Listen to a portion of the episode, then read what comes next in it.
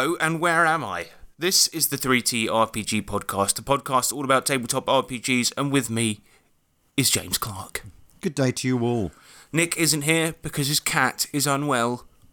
The sad times. It's sad, yes. Uh, so he will not be here today. But to make up for it, we've got News Punch. We got what you've been saying. We got the main subject, which is going to be gaming with brain damage, and uh, we're going to do a new segment called Island Boys or Isle of Dread. And uh, then we're going to go on to the electro letters. Does that sound like a fun? No, it sounds wicked. Okay. Tantalising. Cool. Um, yeah, news. News. News. Ooh, yeah, news punch. Wizards of the Coast uh, obviously bought D and D Beyond recently, and they fucked it into the bin. So uh, D&D Beyond, for those that don't know, is an online service with the worst advertising ever, where you can reference PDFs of books you already own that you have to pay for again. Stupid. It is stupid, and it also allows you to make characters and store them online. And for some stupid reason, Wizards of the Coast uh, recently bought it from its original creators, and now they've started to delist books. Why? Well, they started with Mordenkainen's Tome of Foes and Volo's Guide to Monsters, and they're going to be making various books not available for purchase on the app. And the reason is that they combined those two books specifically into a new one for the new box set they were making. So, but but then if you already own those ones, Then you can't have. then them. you can't have them. So what they're basically doing is forcing you to buy the new one, That's dickish. even mate. if you already own the books which contain that content. I don't get these money grabbing fools, man. Like, why don't they just be like, here you go, we've got an awesome product. Maybe, maybe you could pay a subscription fee to use the app, but not have to purchase the books that additional you've books. already own. And then if you had, uh, they could probably verify it in some kind of way that you actually own them, and then allow you access. I don't know. Yeah, Or but you, give it'll it free probably be it'll access. pre- probably be something like uh, you scan in the barcode, but then if you've bought it second hand, it wouldn't work if somebody's already scanned it in. Well, But- the barcode's the same, in it anyway, because it's just a. Oh, it's just for the product, isn't it? Yeah. Yeah. Well, maybe they have a QR code, and I don't. I don't fucking know. Look, it's not. That's not my job to figure out. But I agree with you. It's money grabbing. It's shameful, and it's just. It's just kind of stupid because it's like, well, so- so many people already own those books. Just Yeah. put the new, and and it's already on there. They had to do work to take it off. Yeah. They might as well just leave it on there and put the new one on there. I hate the fact that there's so many things nowadays just get put behind a paywall. It's like why we get that you know subscription services are a new thing in technology. It's actually stupid to try and force it into such a niche hobby. Yeah, because you see, but you see it with everything. I downloaded an app the other day, and this might be the real reason Nick is here, Nick isn't here. Because uh, there's one of his mates that I don't like very much, and he's got a short man. He's got a short man complex, and so I kept on editing a picture of him from his Facebook next to things like Warwick Davis. Yes. And uh, so, but anyway, I downloaded an app for that. There was just like a free photo editing app, and um, yeah, it was like pay a subscription for I can't even remember what it's called. It's called like Pick Switch or something like this. And it was like pay a subscription every month, and it's like not everything gets the opportunity to be that. And I don't think D and D Beyond is one as well because I think it's a subscription. But you also pay full price for the books. It's not as if you own it, you get a discount. So do you? If you paid full price for the books, would you receive a new copy of the book? uh, what? What? Hard copy? Yeah. no. Well, that's that's so retard. Uh, that's so. That's so. Uh, that's so um, uh, Down syndrome, man. wow. Um, But the uh, e- sorry, that is out of order. But, I'm they allowed to say it because I am Down syndrome. Yeah. Yep. Get up. Yep. Get down with the syndrome. Sorry. But yeah, yeah. So I, I, well, I remember when I bought my D and D Five E box set, the, the main three books, and it came with a code inside, and it was like D and D Beyond. Get all the three books you just bought for half price. And I was like, well, I've just bought them. Why are you making me do it again? Give me a download. If you just gave a free download code with every purchase, Yeah. if you bought it new, I bet more like people would be more inclined. well. Yeah. So yeah. if you if you you know you could tick a box and D and D and Beyond that being like do you already own this book? Yes or no? Verify the account, and, And then, you get it for half price or something Yeah, like this. and or, or you could be like, um, yes, I already own it, and it's like, okay, prove it. Okay, right, fifty p, and then or oh, no, I don't own it. Right, okay, pay, pay full price, and you can get the book. Well, and yeah. the P, the whatever the app version. There's so many options, but they're obviously going to go for the shittest, cynical, money grabbing route. I feel though, what they what they could do just to verify that you own it is you, Ask for a picture of yourself holding the book. with with today's newspaper. Yeah, you send you send in the picture, but then obviously what you could do is just send in the picture and send it to your mate. So every time you want to access it, it has to be a picture of you with today's newspaper.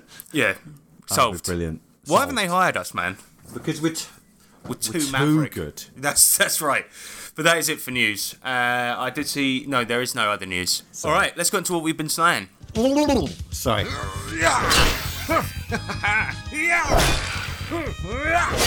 And one of these. Oi, yeah. What you slaying? Deadlands. The lands are dead. It's chaotic and fearful. That's right. The end. Goodbye. so we've been playing Deadlands, which is a uh, weird West setting for Savage Worlds. Uh, the plot of it is that the Force, Force, the Force Forceman, Force Forceman. Uh, it's yeah, it's a time with Star Wars. Force Horseman does sound like a Star Wars character, but um, we yeah. So so the the four horsemen of the apocalypse are trying to destroy America state by state, while the main characters, which are the PCs, are trying to save it from hideous hellish beasts. What do you what do what is it? He's trying to explain what's going on. What is it that you do? You want to be on a podcast? Is that what it is? That's a good idea, actually. We just have a podcast of babies talking. We just put a mic on him. I've got a spare one. but I feel as if that would be really annoying. He's got Uh, some good points. Yeah, actually, he does. But anyway, Deadlands. So, oh my god. Perfect timing. so Deadlands. Nope, not doing it this time. Right. Uh, so, um, yeah, so so we we've basically it's them going hopping from state to state uh, or territory to territory, trying to solve spooky mysteries. And uh, uh, currently, we've just done a big battle at uh, the Sioux Nations where some Yankee soldiers were coming in to try and. Yeah, spoiler alert! They're trying to steal gold from them. That's what it was. And um, the so the Indians uh, Makes sense. Makes fought sense. back. So because one of the one of the four horsemen is war, obviously. So they had started a war between the Yankees and the Indians, and uh, these guys helped out, therefore saving the nation, which Oh, Yeah, was. it was pretty, uh, pretty epic. It was pretty awesome. I mean, the, the, what we did is we did a mass battle, and these guys got to do plans beforehand to see what they wanted to do and stuff like this. So, like, they could. Uh, what they did is they set up traps with dynamite, uh, barriers, deflection spells, things like this, and they set up. Uh, they modified a plow so that it would like just sort of chew up human bodies. Yes. Got the chief, who's called Crazy Horse, to To, to ride the ride it bar. around and he was like this is amazing like running over loads of yankee soldiers like absolutely just chewing them to bits No, it was awesome. It was really, really great, and like the planning was uh, really fun because I feel like, although it's definitely a mechanic that we've used before, it was sort of um, it was used differently because when we uh, then played through the mass battle, uh, we played through each each segment of the plan. Yeah, so it was my using my custom mass battle rules with uh, some bits from the Savage Worlds ones. Well, what I have learned is those custom mass battle rules are good for a lot of games, but I think the Savage Worlds basic ones work just as well anyway, so it's absolutely fine. But yeah, it was good. It was a good laugh. And um, then I said to the guys, I basically, I, this was the one time I'd had a terrible week, and I kind of pushed them in a direction. Said, look, there's a circus going on in the other state. Maybe it's time you guys had a nice break. Yeah, And uh, so they, were, I gave the guys opportunities to play the circus games, do events, try and figure out which ones would give them, you know, a permanent increase in a certain skill. yeah. And um, really good use of downtime. I love it.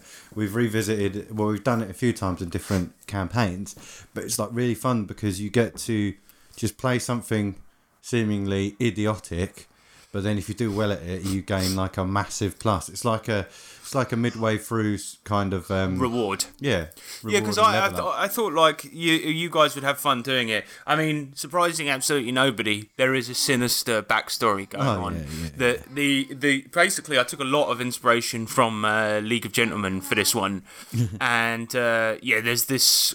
Well, there's a guy who's basically Papa Lazarou from League of Gentlemen, who's this guy that's trying to steal wives for some reason, and he puts them in something called the wife mine. and uh, one one of the characters went around asking the wrong questions, and so. Oh, yeah, I'm actually gonna have to do by Grabthar's hammer. What a saving. So yeah, basically the ringleader is this guy who is he wears he, 'cause he's a clown. He wears blackface, which is terrible, um, and it's not But it really is the, the 1800s. That's true, but in uh, this version of Deadlands, racism just vanished as soon as the war end. So uh, ended. So uh, yeah, he, he's kind of it's an unpopular thing to do, but he does it. And uh, the characters, one of the characters sees on the on the list of events that their dead brother is being put up as a uh, a part of a sharpshooting act with Annie Oakley, right? And so he goes to investigate. It turns out because their brother was a legendary Texas Ranger, you know, they put him on the bill. They obviously don't know that he's dead. Yeah, Um, and they got uh, a real fat stand-in. yeah, they just got a fat standing. And uh, what was funny as well is that they the the characters learned that the uh, legends about their brother have become gone like Chinese whispers, where it's like they've become so distorted over time that he's now a right wing sort of racist Yeah. um, hero. And like they he, they were talking to Annie Oakley, and she was like, "No, that ain't your brother. In the legends, he."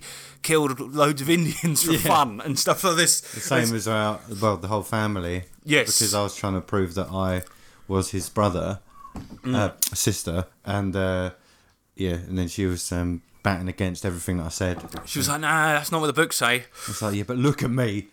Anyway, so uh, they the, the guy that was in the cage is a character called Vladimir. He's their adopted brother from Ukraine, and um, he he shot um, the ringleader in the head through the bars. Yeah, like le- fully, truly through the face. And then, not five seconds later, they see him sort of reconverge. He's he's just a big load of slunge on the floor, and he converges back into a man, and then walks out to start the show.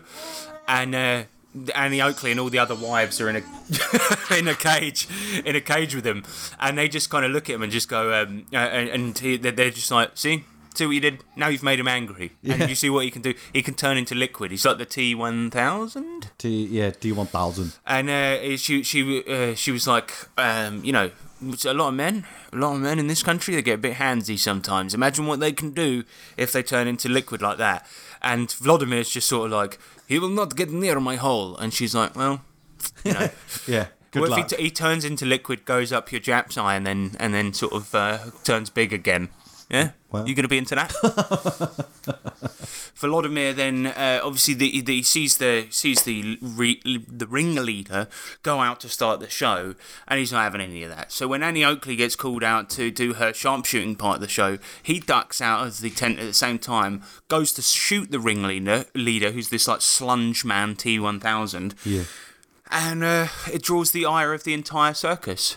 Mm-hmm. So you guys are sort of a bit fucked because the next session we're starting. You've got at least four strongmen, the entire Cambodian midget fighting league, uh, lions, elephants, the ringleader himself. bloody hell. I mean, this is this is going to be an insane fight, and I because that's like what nine wild cards pretty much, and like five extras that are incredibly strong. Well, I need to figure out a way how to get Harrison completely pissed before we play. Oh, that's easy enough. Because then you'll be like, ah, I forgot there were wild cards. No, what? No, what would be? I'll be like, oh yeah, I'm, I need to go to bed because I'm really drunk. Uh, you're all dead. Good night. no. Well, it's a pretty intense situation that we've uh, left ourselves in. So. I kind of think. I reckon next game is probably going to be almost entirely that fight because Oh, yeah. there's a lot going on there. Because I said, you know, like in a circus when he when he's when he's introducing it and you have all the people above you like flipping over. That's another thing as well. A troop of acrobats. Oh God! So it's like so nimble. there's like they're all sort of very skilled people. There's the oh and the freak show. I mean, if they just keep popping up, all the all the ride operators as well, they're hard probably. Yeah, they'll be all right. they, yeah, those will probably crumble. Yeah, they've got to click a couple of buttons. They'll be all right. He's, he's like the, the guy who's operating the roller coaster is trying to press it to get it to turn, but it only obviously stays on the track. He's like, get him! Oh shit! yeah, so that's uh, that's where we're at with Deadlands. Really, um, uh, the the guys are at the moment with with regards to saving America. So we're going state by state. It's currently they've got four under their belt, and the enemies have got five. So oh God, yeah. yeah, so uh, it's it's moving on pretty well. So we're about halfway through the game thus far, if the pace continues as it is, because obviously there's 22 territories and nearly 10 of them have gone so far. Well, this is uh, it's pretty awesome. Harrison's got um a, uh, an old map of um It's a new map. No, it's an old map of uh, in the old times. Oh right, yeah, yeah, yeah. what I meant. Okay, yeah, yeah. So, uh, but um, we we drew on it uh, saying restored and dead from uh, each place that has been done. But Harrison's recently coloured in those sections uh, much nicer. Yeah, it was the map that came with the Deadlands, but I just thought it was nice for like to have visual representation of how things are going because you guys have also been strategizing as to where you're going to go to to save next, to restore next because it's like you had this kind of idea that you wanted to block off their army by by Yeah, we were got, gonna make it got a- goofed up a little bit because you needed to go to the Indian territories to heal somebody that had got ghost rock fever. Yeah, we wanted to get a wall of restoration, which would stop the the dead um, creeping in. Because it's obviously, still quite possible because they've got this. So the Sioux nations are up north, mid mid north, yeah, and then uh, obviously they've got Texas down south. So you could still create a line of restored places down that way. we could we could actually. I'm just. Uh, it's, it's really good having a, a much clearer visual visual representation. I think that's definite. Yeah, I mean it's that's that's part of the fun of it. I think because it's it's almost like having a little bit of a war game aspect to it. But yeah, that's Deadlands. That's pretty much it. Uh, I mean, the other day we shared our favourite moments of the campaign on Facebook, and I can't remember what the context was, but um, I shared my favourite in-game one, which was what we spoke about last pod about you killing the big bad in in, in one round. Yes, mate. And um, but also there was a point where, for some reason, I the guys were trying to figure out what somebody's sort of thing was, like sexual thing, like an enemy, so they could exploit it. And uh, I can't remember. Sean shouted out "foot fetish," and then James shouted out "vagina fetish," which just I, it just cracked me up. So I think about it probably every day. I'm just like, that's such a stupid thing to say. it's because Sean was doing his um his typical really like quiet. Oh, I know what talking. I remember what the context was. Go on. Uh, it's now Shawnee does this thing where he'll he'll shout he'll shout out words when everyone's going mental because somebody's critting or whatever. Everyone's ah. Sean will um he'll go boneless pizza, boneless, and then that was at that time he went foot fetish. yes. I don't know why he does that. But yeah, he's, uh, you you could just hear it like underneath everyone else. He's like, "Oh my god!" And then and then he's, he's just like, he'll just say something weird like like the lavender house, grater. the lavender house. Yeah, it's weird. but yeah, vagina fetish. Uh, it also, what we've been slaying is UK Games Expo. We haven't been slaying it yet, but we're going to it. Oh yeah, bitch. We've booked into some games at UK Games Expo in Birmingham. So I thought if any listeners are there and want to meet us, uh, don't. Don't. Perfect timing. Well, we, uh, yeah, I, d- I don't know if anybody who listens to this is around the Birmingham area. Hopefully, no one. Hopefully, no one. But if you are there, come and meet us. We're playing in some good games. You've got the list there. Yeah, I do. I'm just trying to get a better version of the list.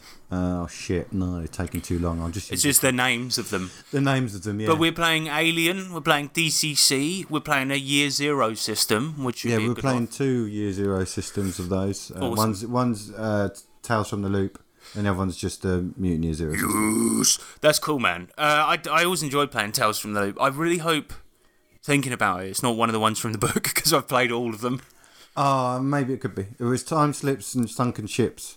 Yeah, that doesn't sound like it. Yeah. Should be alright. That's that one. Um, yeah, and we're playing DCC. I've, that is actually an adventure I've played before, but fortunately I of forgot. the Abaddon. Yeah, that's by fucking um, Marzio Muscedere, who was a- a patron during the Foreign Beggars campaign. Oh, amazing.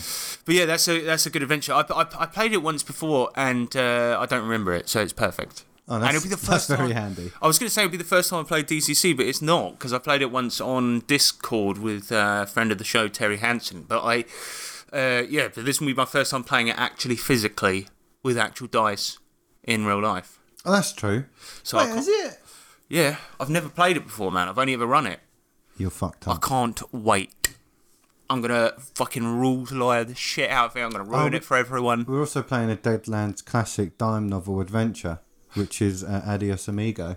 That's cool. Yeah, I knew I knew that I'd suggested Deadlands, but I didn't know it was Deadlands Classic, so that's pretty cool. Yeah, we'll get to try that out.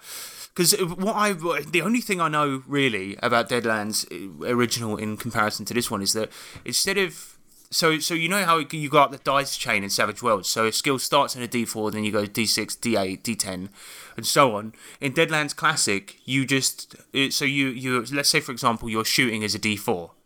You can level it up in two ways. You can either change the dice or the amount of dice that you roll. Really? So, yeah, yeah. So you could end up like obviously the the absolute apex of that being something like five D12.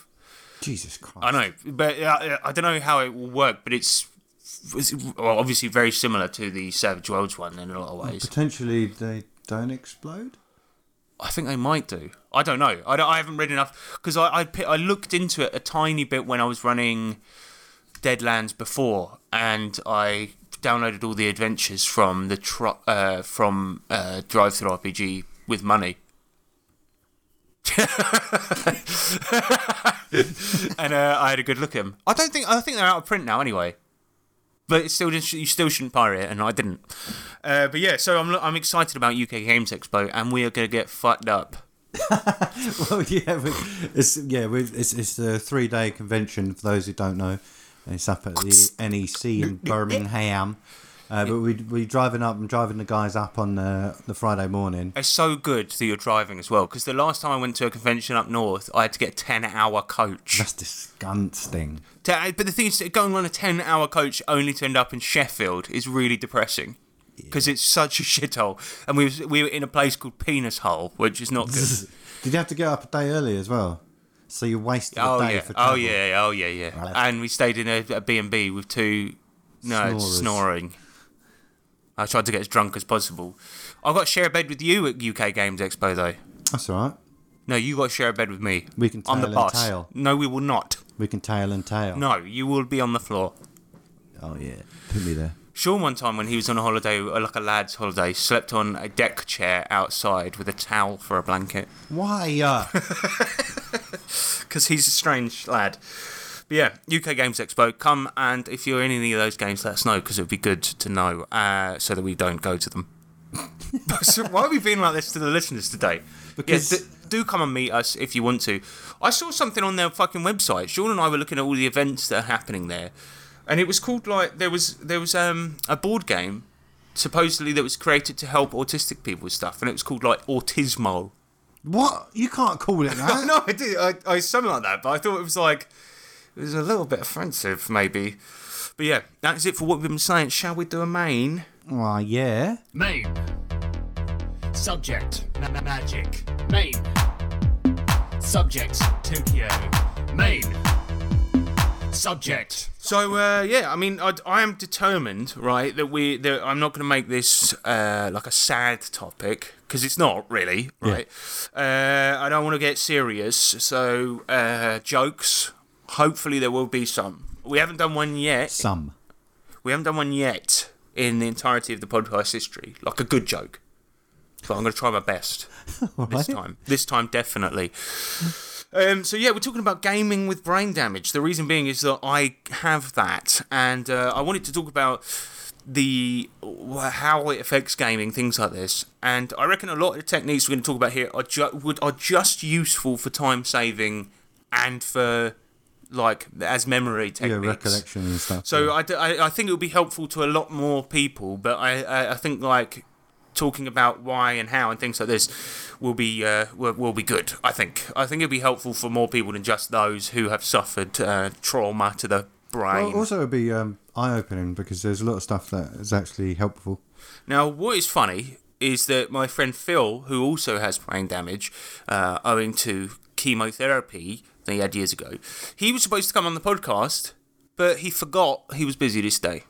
So I mean that goes to show, and you know the funny thing is as well, Phil. Uh, I used to work with him, and uh, when he started at this company, I was quite friendly with the team leader, who is my friend Jules. Hi, Jules. And um, he, he started this company, was getting everything wrong, and uh, my boss had to have a word with him, and he said, "Do you know what he said?" And I was like, "No." And he goes, "He said he has memory problems," and we asked him why he didn't mention that in the interview, and he said he forgot. And I was like, well, checks out, checks out. But yeah, so Phil is not here. Not that anybody gives a shit about that, but I just thought it was a funny story. But yeah, so essentially what happened was, is I think, I think 10 years ago? 10? It's a bit somewhere like that, maybe a bit longer. I was cycling home from work and a bloke did an illegal U-turn whilst uninsured, and then and then kick. I, I uh, got I got hit off. Kick. I got hit off my bike, Bike uh, cycle. bicycle, and uh, smashed my noggin in. Now I, I believe uh, that I'm partially to blame because I wasn't wearing a helmet, but I was young and I was stupid. And I thought that because I was cycling well, well, that was reason enough for me to not wear one. Uh, but obviously, you can't account for uh, Twats. yeah, yeah, exactly. And then this guy, yeah, he cunted me off my bike, and I got brain damage. Now, the thing is, the way my doctor explained it to me was that when you have something like that, what happens is, is like that it literally never heals. It's not possible. But then it, your brain will try to uh, reallocate those parts of your brain uh, to to like another part, right? They'll rewire it up. Yeah, yeah, exactly. So so then like that's why it depends on where the injury is to what to how it affects you as well because obviously different parts of the brain are used for different things. Uh, so yeah, that that essentially is why it's kind of a permanent thing. And ever since that accident, I have had migraines daily, which is uh, a very common symptom, and quite severe memory problems, which tend to come and go uh, in certain ways. Like the, I, my brain will be better some days, some weeks than others, and then I'll go through long periods where it's worse, whatever. Um, and one technique I, I, I've put on my notes here. This is how how it affects me in daily life. I mean, really, what it is is I will forget everything my wife tells me. if she, I mean, which is handy because all of the things she's asking me to do, it ain't happening. But no, I, I seriously, it's like I'm, I'm terrible with dates and things like this, and with times, uh, uh, faces. But James, uh, fortunately, whenever we've been to a con together, you're basically the schedule guy. You just ferry me around. Yeah, yeah, yeah. Because I've got. Well, because the one time I tried to be that guy, do you remember I, I misread the time because I really struggle with things like that specifically, and I thought the game was at ten o'clock and it was eight o'clock. to turn up late and it was like, oh, Two yeah. hours late to the fucking game. It was like, oh, you can't, you can't come in, bro. It's two hours late. Would it's you? like, Uh, oh. oh. It did seem weird that there was a four-hour gap between the lunch game and the evening game. yeah, stupid. But um, I, I- another thing is that, that like, and I, I realise I should probably stop doing this, but on my brain is and, and my memory is a lot uh, better on on the better side of things.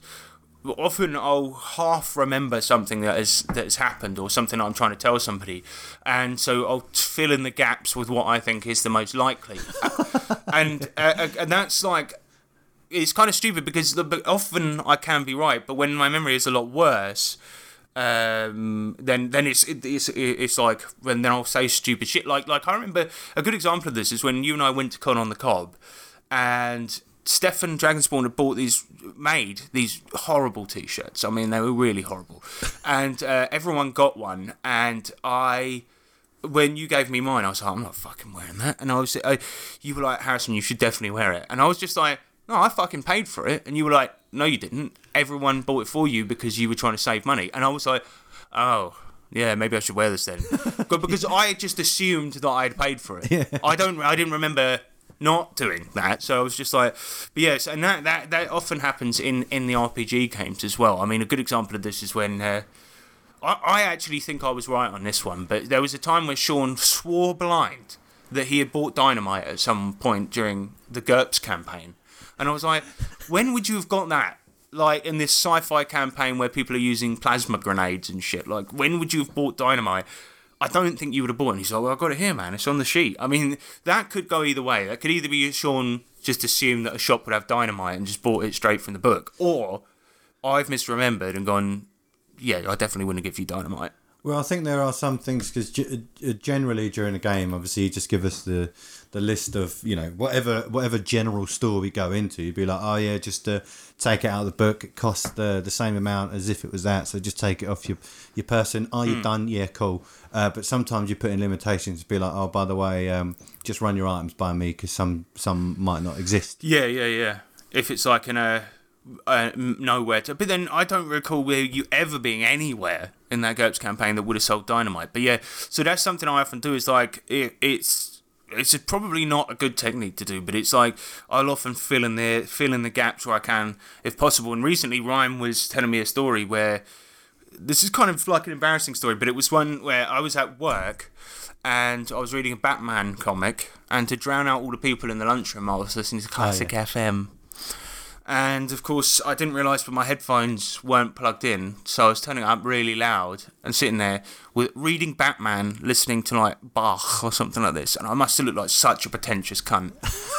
uh, and, but that was at work, and Ryan misremembered, told me that it was in London, and I just was like, I don't. Oh well, I guess it must be. So it's like it works the other way as well, where it's like I sometimes hear information and I I don't remember any of it. I mean, my mum was talking to me about last episode of the podcast when I talked about uh, the Ravenloft novels, and she was just like, I remember you talked about some lady's book, and I was like, I don't remember that at all. And then until I listened to the episode, I was like, oh yeah, I did. but yeah, so I mean, in general, it's just it's it's the biggest thing that it affects me with it is dates, numbers, things like this, and keep keeping strict time as well with with certain things, which could all be a massive hindrance for an RPG. But I think that a lot of people who don't suffer from actual medical brain problems, who maybe are just a bit stupid. Yeah, or just a bit um, lazy. Yeah, or... well, they, or they, their memory is they got better memory for one thing than the other. Yeah, you know that, and that that can uh, affect you. But yeah, so uh, what I'm trying to say is that in the RPG space, um, there there are a lot of things that it seems like if I try and pack in one extra thing, something else gets pushed out, and it's like, and often I'll not remember certain things. So uh, the impact on RPGing that it has is like, I do put slightly more emphasis on the players to keep track of their shit. Yeah. Uh, I'm not going to tell you, oh, you have this edge or you have this ability that negates it. You've got to tell me, and I'll I'll just call out, yeah, take an arrow off, you've shot one, or take a bullet off, take a potion off, whatever. But you're keeping track of how many you got. Mm. Sometimes I'll go back and I'll do a character audit just to check everyone's sheets over. And usually my brother, despite me saying that you've got this amount of items, like you can have one line per item in your inventory, yeah. and he's gone all the way down to the bottom of the page, like gone way past it. Yeah, it's just like Sean, mate, can't have this, or he's used uh, one line for like five items. Mm-hmm. Another thing is that like uh, I.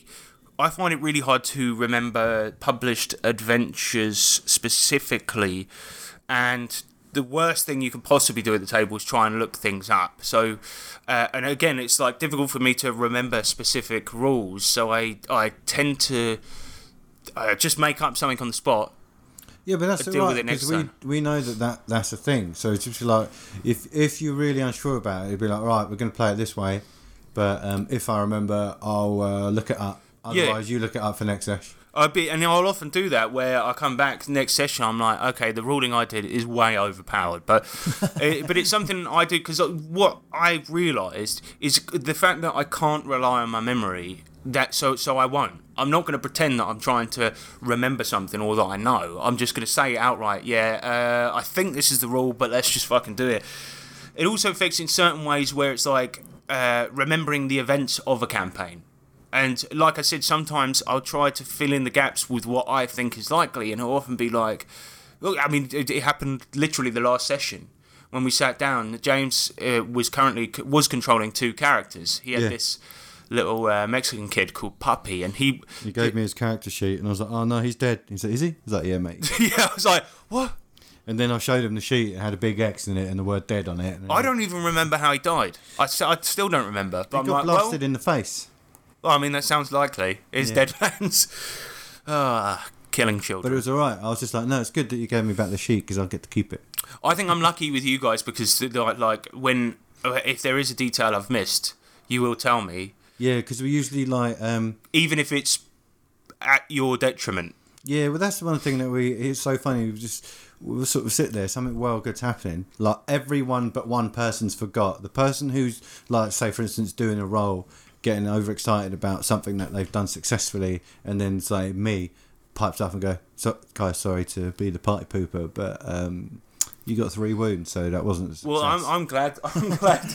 yeah, that's the thing. People remembering their wounds. I, I am definitely not going to do that. So I, I think I, I think it's nice to have you at the table, and also because if I pointed it out, everyone would get annoyed at me. So like, oh yeah, oh. But you're there on their side. But now, yeah, we're all really quite good at it, and then we'll just be like, oh yeah, but isn't that a minus?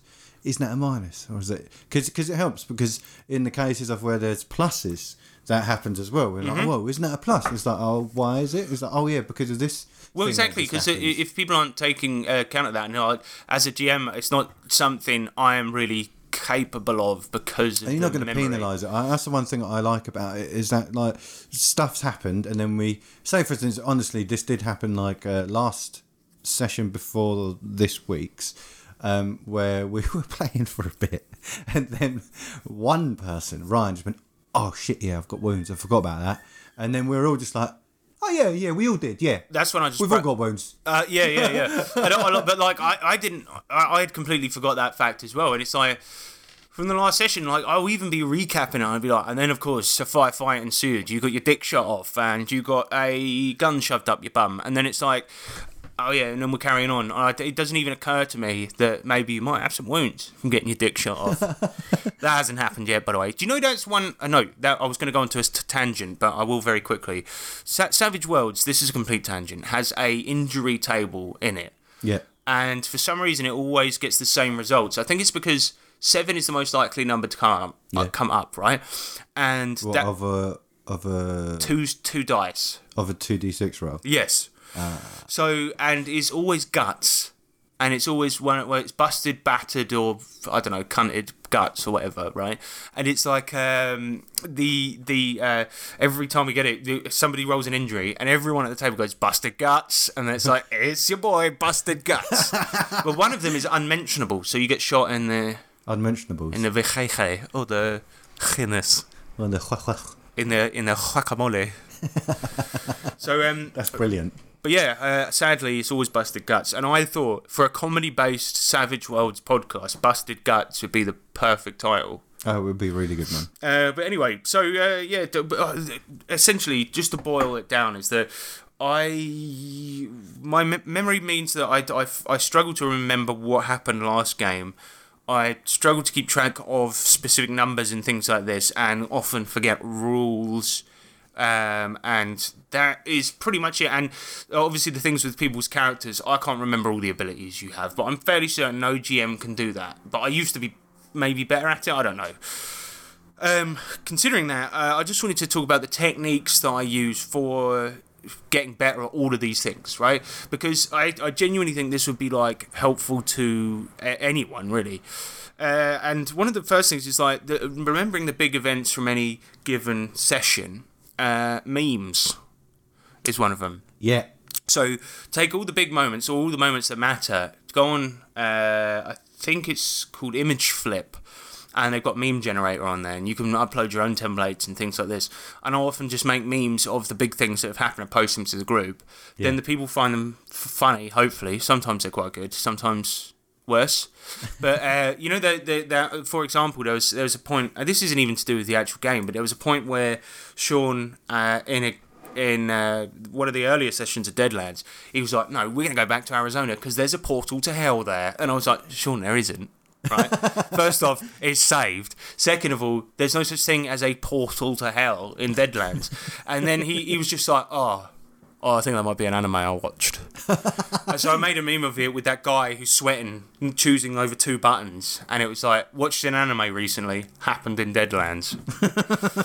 but um, yeah, so so that's that's one technique that's really good for for for doing it. I also find that creating the next event and writing a small synopsis. Uh, because we, we do everything via Facebook just because it's got a good groups functionality. Yeah, yeah. The groups one is nice. You could like, it's you know, privatize it, and then there's no embarrassment for dressing up in. And yet, clothes. the one time I put a picture of Hitler into the group, Facebook bans it. It's a private group. It's fine. Don't worry about it. Yeah. Stop looking at my post, Facebook. Yeah. Anyway, wait, wait. Just to be specific, it was anime Hitler. It was because James made a joke at his birthday where he went Hitler, best friendo, and, and so I posted a picture of anime Hitler, and it was like, uh, I, don't, I, I think it's impressive actually that they recognised the anime version Yeah. of him, like their algorithm. I also posted a picture of a demon that had tits once, and it uh, it was like you've been banned for six days. What for posting it on my group with five friends? A private group. But yeah, we use that and we set up the event uh, each week. Even though we're mostly the same time each week, we always set up the event, see who can go, whatever. It's quite nice though because it's um you know it's it, it, it gets us riled up. And it keeps a record of it. Yeah. But yeah, it, it creates hype, I think, when you see that, and then everyone's like, yeah, and then we talk about going to the spoons. But so basically, after I've finished a game, in order to stick a lot of the events in my brain box, what I would do is I'll get home, create the next event straight away, and put a like a very small synopsis in there, like. But mostly that's kind of targeted for yourself as opposed to us. Yeah, that's exactly right. That's, That's exactly brilliant. right. But it, the thing is, because a lot of people talk about taking notes at the table, and Hey, it's I, fucking hard. It's so hard. I can't do it. I used to be an avid note taker. Like uh, I Even think, as a player, I struggle. yeah, but I, as a player, I loved it. I did it loads. Um, when I did that short campaign, I did it then. Uh, but it was it's really difficult to do it as a GM for definite Because you've got, so much going on already. If you're stopping to take notes, if you're the type of person like a fucking teacher or something who can take notes and talk and think at the same time, The only way that you could take notes at speed is if you knew shorthand.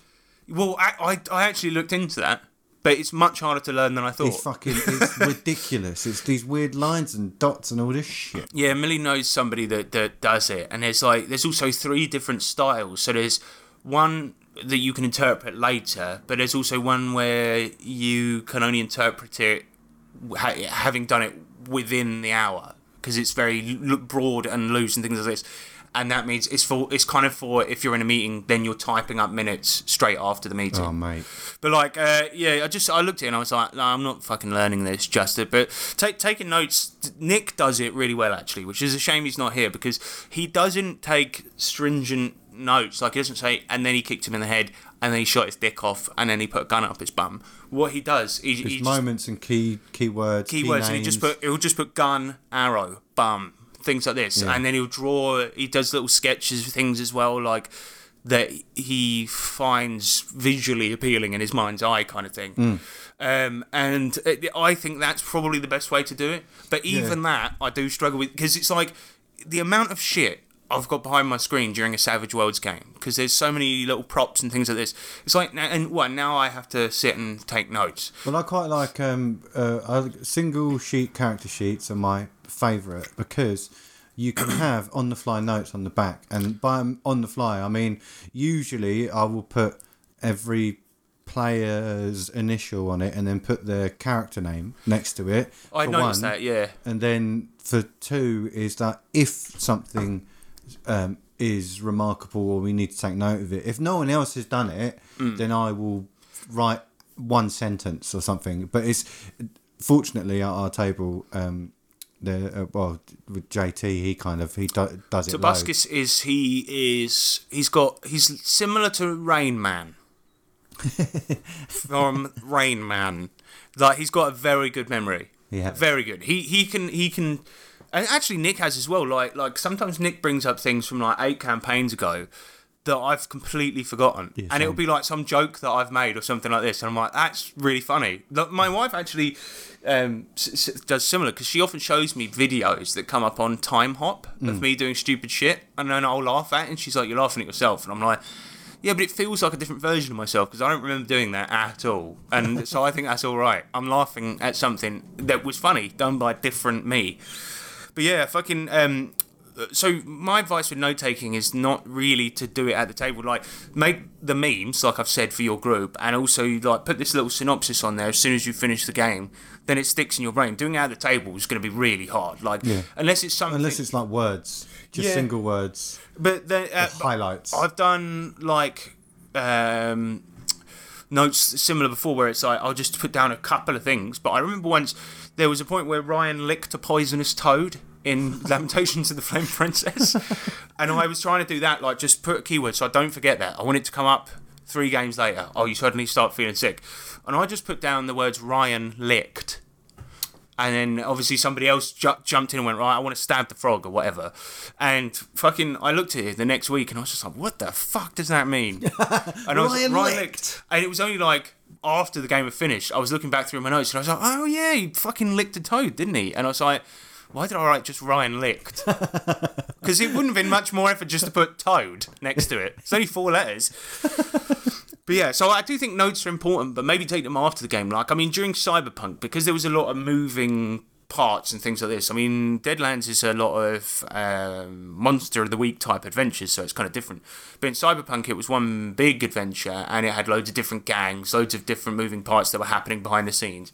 And so I would take notes about the game. Uh, however, I would write it up either the night of the game or uh, the, the day after, right? And and that definitely helps with with remembering a lot of that stuff. And the other thing is like. It, it, I mean, it affects everything, right? Because the rem- remembering rules, we've already spoken about. The best way to do it is just you have to be the kind of GM that is like, um, that, who who can do shit on the fly, right?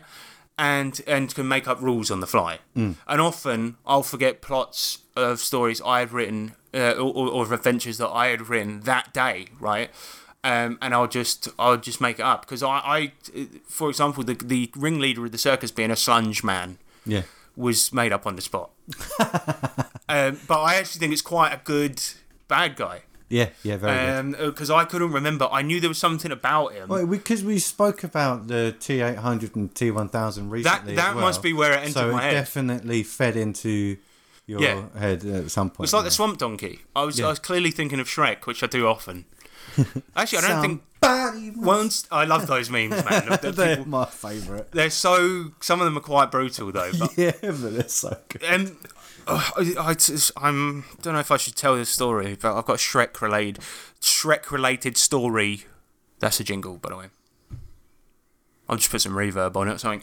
But um, my fucking my niece, right? Uh, she, sh- um, well, actually, none of my uh, in-laws are going to listen to this, so it's Why fine. don't you just say someone I know? No, I'm just gonna say my niece. She's fucking annoying sometimes, right? And she, well, she's seven years old, and she, she, it can be one of those children, you know, that's like very demanding. I want this. I want it now. Oh, I'm gonna throw a hissy fit and stuff like this. And um, she was insisting that we all watch Encanto with the lights off. Nobody makes a single noise, and even if somebody was like, somebody's like, "Can you uh, get me my glass, pass that glass of water?" She'd be like, "Shut up!" and then like get really angry.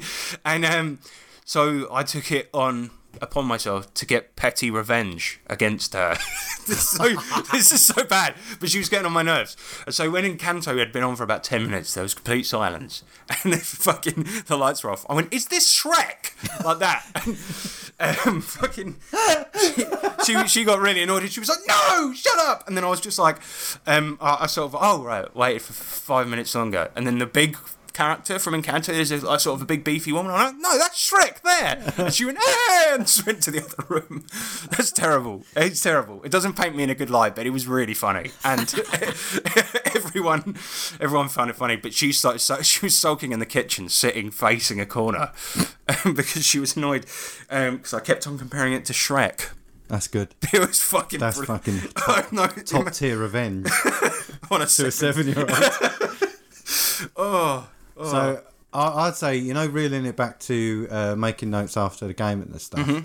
I actually feel like, and it's not something that I've done per se, but I did do. Uh, I did do it when I ran the, the campaign. Um, because of what I wanted to do, there was someone who wasn't at the game, and then I tried like a new thing of trying to sort of do a solo mission with them to sort of have this a reason person- why they were yeah, yeah. And um, therefore I wrote up um, I wrote up the the session that they missed, and I actually feel that if you have the time to do this, regardless if you're going to present this to anyone, if it's n- uh, for nothing else but yourself, it'll be quite a nice thing to detail the session because it will help you recall it. Because some people thrive off that.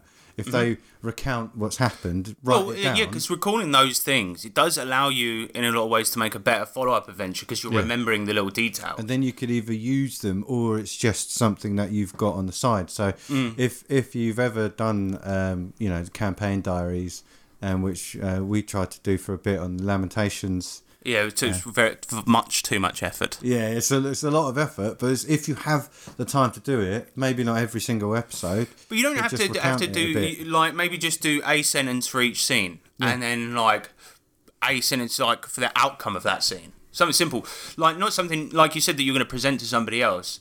But that's yeah, that's what I did dur- during Cyberpunk. Is I I wrote everything down to it so so that it would be a better adventure because of it. Like I remembered people that you had wronged earlier, things like this, and then they would come back. But yeah, definitely if you have time, a campaign diary is a really good memory technique. Another one.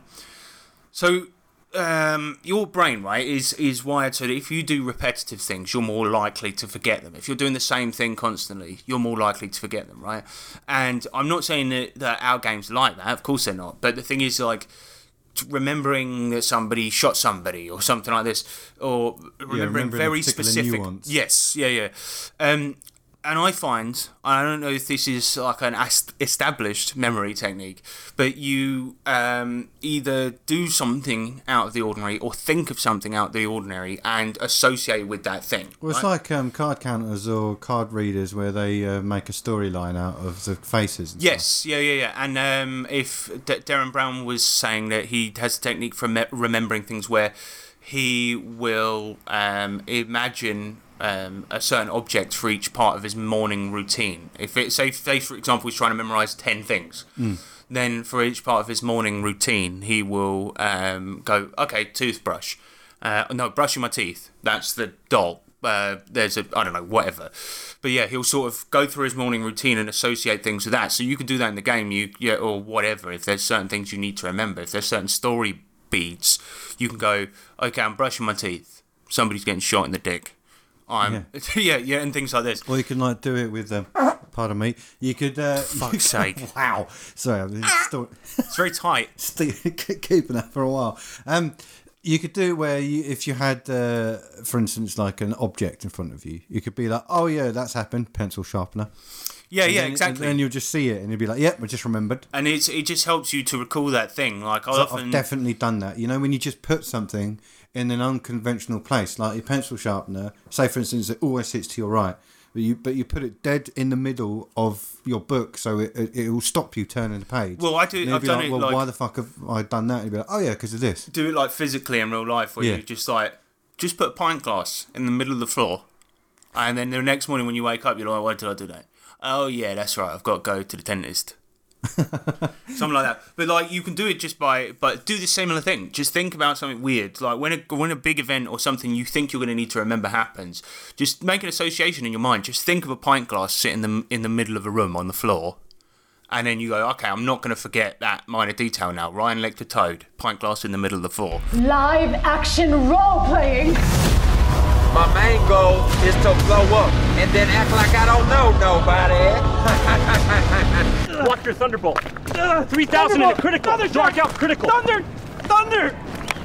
Thy art art slain. But uh, yeah, so uh, that's that's roughly what I do, like in terms of all of these memory techniques and stuff like this. And I, I use the same thing for reading novels as well because I struggle to remember those. And often I'll be I'll be you know halfway through reading a book and forget the plot entirely. But then as I start reading it, I'll start piecing it back together again. Mm. And I have to recommend very, very massively Ken Follett as an author because his books, right, because they're so long, clearly the editor's gone, right, nobody's going to men- remember this minor character from the start of the fucking thing that hasn't been in it for 900 pages. So it'll be like, he- he'll reintroduce him kind of. He'll be like, he'll, he'll be like, I went to go and speak to Drang, the owner of the pub. And it's like, cool, thanks, man.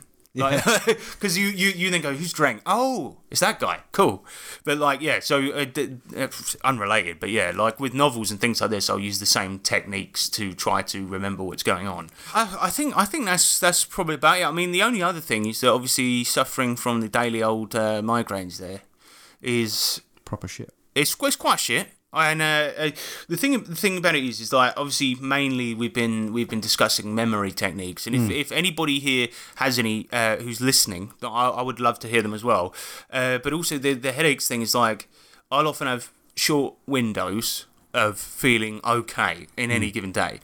And I can kind of plan ahead to make that to make that a reality. So it's like I know if I get enough sleep. Like this morning, so I go to bed early last night um, and then same same goes for the game. Like if I if I get the feeling I'm going to have a migraine, I'll take medication, go to bed before I go to the game. Things like this. Um, but the yeah the memory is like the the main thing, and uh, I think we shared some pretty good fucking techniques here today. Well, there's a couple others that I looked into and stuff that I know from uh, uh, real life as well. Nice, is- hit me. to hit you. No, hit me with the facts. Oh, Hit me with the. let me print them off uh, onto a brick first. Okay. You fucking cunt. Well, there's this. Um, I, I looked into some bits, and there's actually uh, like some proper science going into, um, like the science of um, arts and the health and wealth being associated with that, and that's like literal every kind of arts you can kind of think of, as in like painting, poetry, writing, music. You know, every kind of thing uh, there. So as a as a genuine um, real real life experience is when my uh, dad was alive and had Alzheimer's.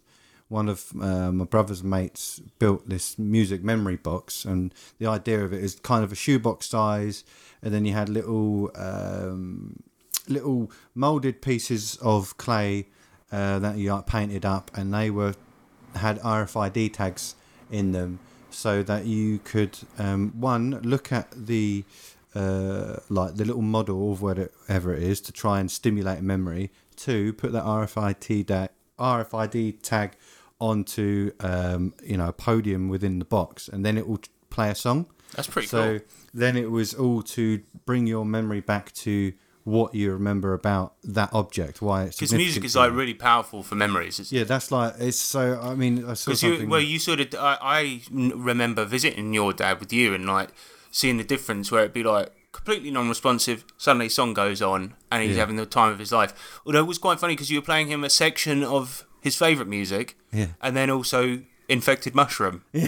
It's psytrance, but he was loving it, man. Yeah, yeah, it's really good how it kind of stimulates the brain and stuff. But um, so that's one technique that that could be quite useful because I find that some cases. So personally, I I think my at certain t- points my brain's really overactive. Oh, so yeah. I love listening to music, and I mean the music I listen to is is absolutely obscene. Some of it.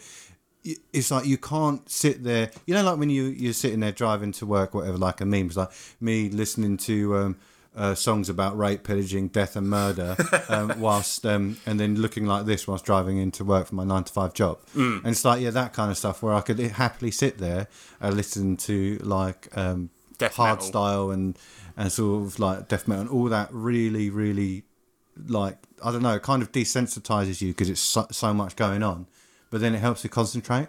So that's a I'd- good technique I think that people could use to remember. Well, I stuff. wondered maybe if you had playlists that you kind of cycled for games, uh, for music wise. Yeah. Then if you put those songs again on in the same order the next day Yeah. or whatever, then you then or, or during the next game, it might help you recall those types of things. Well, I I think for definite that may work because there was um I remember years ago I saw a video of this um guy who uh, well similar to what we just touched upon saying my dad being unresponsive, but there's this um old dude in a in a in a care home uh, and he just looked um Ah, vacant. Really, it just looked vacant. So what they did is they um, they played him some music and they provided him some music therapy, and they just sort of played it for like a few minutes, uh, and you know he sort of slowly he started to sing along to the the tracks that's being that was being. Um, oh, I remember that, yeah. and then, like, you take the headphones off, and then you held a full conversation with him because he didn't have Alzheimer's or dementia. Um, it was something else that um, he had at the po- at the time, but he was he became vacant at that point. Yeah. But as soon as he had the music therapy, you literally literally were able to hold a conversation with him, and then he, you know said really profound things like, oh, "Yeah, music's life," blah blah blah. I remember that. Yeah, it's a nice video. So, um, you know, talking about the uh, the arts and uh, the science behind it and that, there's actually this new initiative, um, the Neuro Arts Blueprint, and it started up in 2019, and then they sort of built it up, and in December 2021 is where it's actually now come the initiative. The initiative is now launched, and what it is is they're trying to get um, they're trying to get neuro rats, as they call them, um, into That sounds terrifying. but into this, there's in well, you know, people who are I think. who who. who Okay, Yes, right. there are actually people who um. Sorry, everyone. Uh, sorry, James, because you're talking about something quite serious here. But Jesse's Jesse just grabbed mic. my microphone. So yeah, they're basically trying to get these um these people that they're calling neuro rats um into uh the, the wider scientific field of study, so that they can be um you know considered actual scientists because anything to do with say performing arts or that kind of for uh, other people um, in the scientific world is kind of like not frowned upon, but it's difficult to do anything with. 'Cause, you, know, Yeah, you could pay yeah. a hundred million whatever Well, to it's not- do stem cell research. But then to do somebody- this, it's like it's difficult. It's it's a shame, really. I mean, they they because there's like uh, in my wife's hospital. I mean, it's not memory related, but in her hospital where it's for lungs, they used to do like singing therapy to Yeah. help with breathing, and it's like, but now they just don't fund that stuff. You've still got a Catholic priest roaming about there who's deeply weird. Mate, singing therapy fucking works though. I know. And it's obvious because it, it, it there's so much more to it than just singing.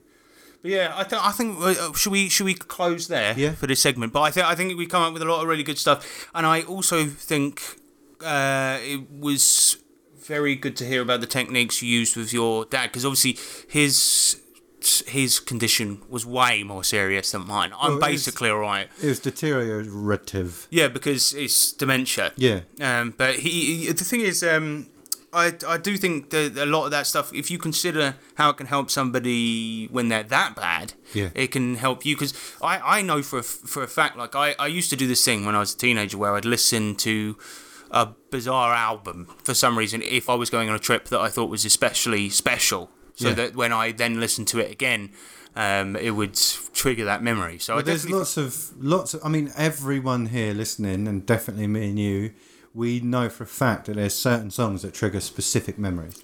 Yeah, I mean, I just the trouble is I haven't changed any of the music on my phone for about twenty years, and and I, I listen to the same tracks all the time. So I need to I need to diversify.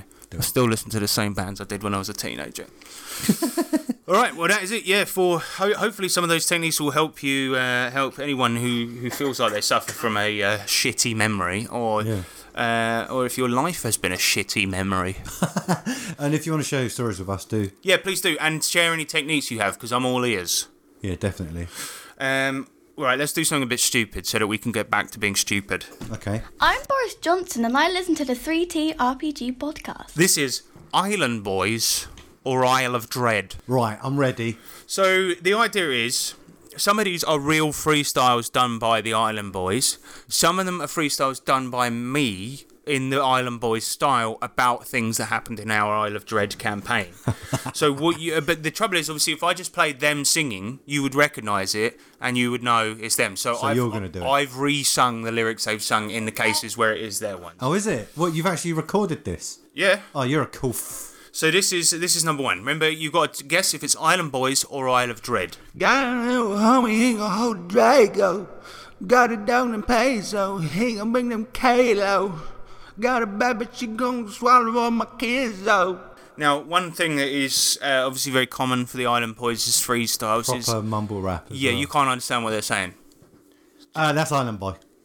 Yes, correct. Uh, I don't know what it means. I heard kind of something along the lines of He was like, "I've got a my homie- kid, so. Yeah, yeah, yeah, And I was just like, yeah, that didn't happen in See, Dread. uh, this is the I'm next a, one. I'm a, I'm a, I'm another player.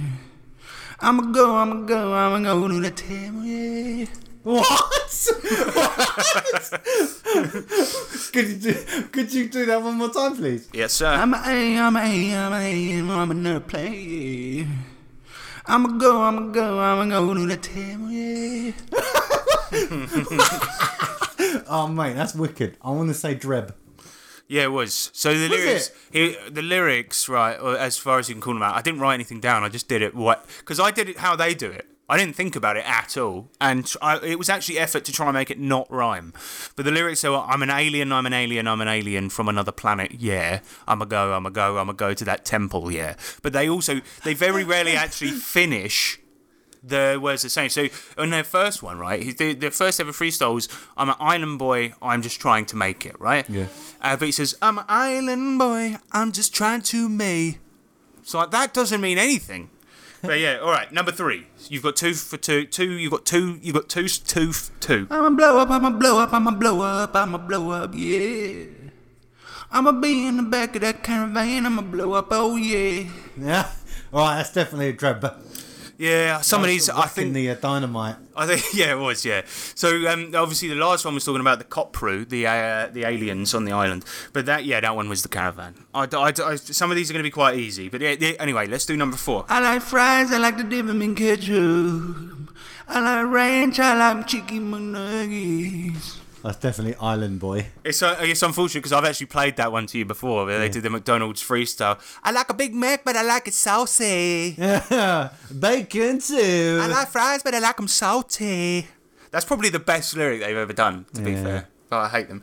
So for the last one, I actually did an instrumental with it. Uh, I've gone for something a bit special here. Uh, is this Isle of Dread or Island Boys? Yeah, I'ma season a bitch. I'ma put him in a pot. I'ma hit him in a bone. I'ma eat him in my now, yeah. I'ma eat him, I'ma eat him, I'ma eat him, yeah. I'ma hit him, I'ma hit him with it, yeah. Mate, that's a hundred percent Isle of Dread. Yeah, I think this quiz was too easy, you know.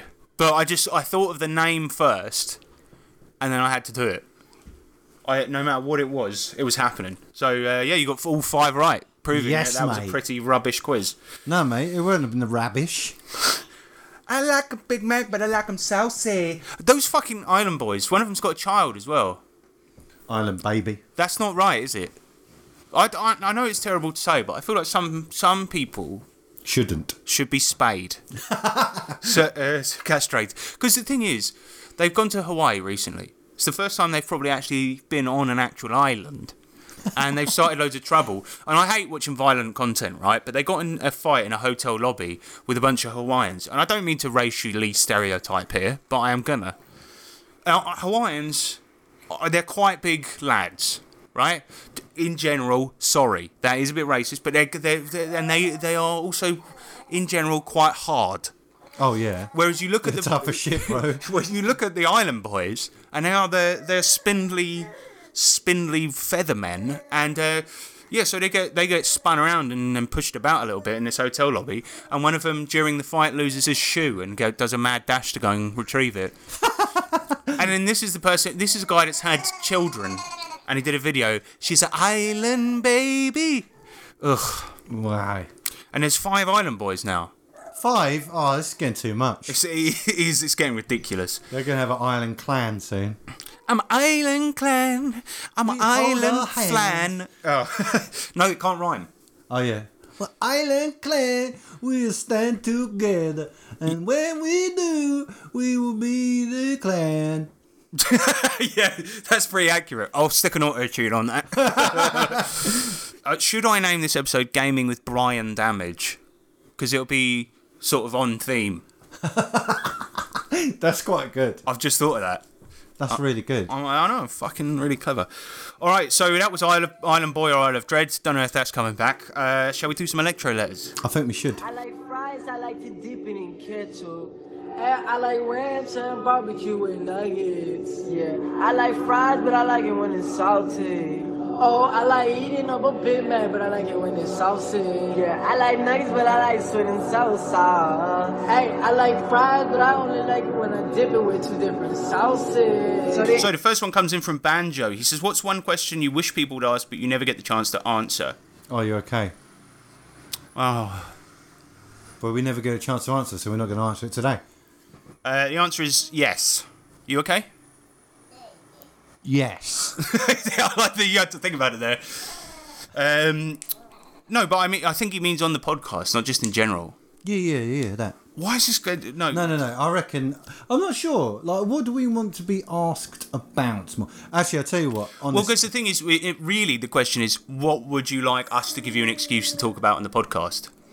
no, I think I think there's a I think there's a good one. Go But you'll hate it, and main. But uh, well, I don't hate anything. I'm really great. Is is a good one because this basically is a fat kick up the arse. Um, and it would be if there was a constant flow of que- this question, which is when's your next product coming out?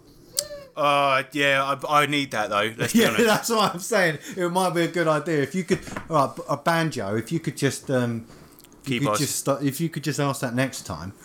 Uh, yeah, please do. Then maybe, hopefully, I'll actually make a product because I've I had a brilliant idea recently, Yeah, yeah, yeah. and I need to do it. I need to. I, I, it's so brilliant. I don't want to talk about it here in case anyone nicks it. Um, Banjo, he says uh, again. He's got a couple of questions for us. He says, "What's one question you get asked a lot you wish people would not ask?" And I've got to say, I hate to be like this because it's such a cliche. But when's the next AP coming out? Oh yeah. Because to be honest, it comes out when it comes out. The last one, you know. So, well, you, we've already commented the reason why our, our next one is has got delays because of fucking delays for the Kickstarter. Yeah, never buy anything off Kickstarter. It's only disappointment. No, it is. It really fucks me off. Kickstarter really infuriates me. Some products is just like, yeah, cool. I backed this three years ago, and you've definitely forgotten about all the pledge behind it. So, am I just? I just now have to make deal with make do with the piece of shit you give me. Great. Yeah. Cheers, mate. Where's Dark Trails? Hmm? Up your ass. But it basically might as well be. If it was, that would be painful though, because it's a very thick book. uh, last one, he says, uh, have any good icebreakers for conventions or meeting new people? Uh, conventions, I think we should focus on. I think a good icebreaker in general, just at, at the um, at, at a convention, is to immediately go in with a with an accent as a character. what, what? Even before you've before you've done a game? No, you know, sometimes you sit down, you don't really do introductions, and you go, okay, what guys are going to play, and then they, you get given pre-gens, and then you could just sit there and be like, And you go, I shall be playing this Yeah. guy.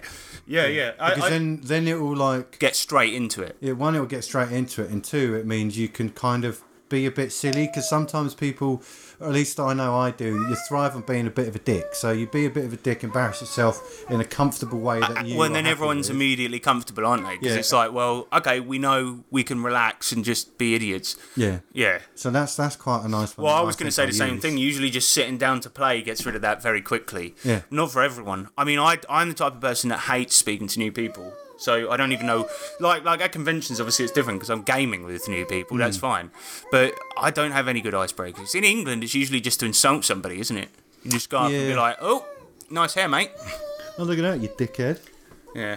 So I don't know. like it's a hard one to answer because I don't really have any. I I I'm a, like a deeply awkward, socially awkward person. Oh yeah, and believe it or not, so am I. But you're but you're very outgoing. You're like really good at meeting new people. Or at least if if you if if you are like um, shaken up inside, it definitely doesn't show. And I think I, I genuinely think yeah you're uh, you're very good at it. Well, to be honest, you just got to be. You just got to get yourself a little bit overexcited because, in at least for me, I'm I'm like uh, I'm a, well, me and um, uh, you as well. We're both kind of hyperactive drunks. Yes. So generally, I believe what you're referring to is like when we're out for drinks and some So I think- randos come along and we just talk to them. Yeah, yeah, uh, but that's a good thing. It's like if you're faking confidence, people can't tell the difference. Mhm. So the thing is, if if you want to uh, be like, don't have any good icebreakers, so to say, but just take, just drink two beers. yeah. Just drink two beers, and you go, all right, mate, how's it going? Um, uh, th- yeah, and just talk about your surroundings.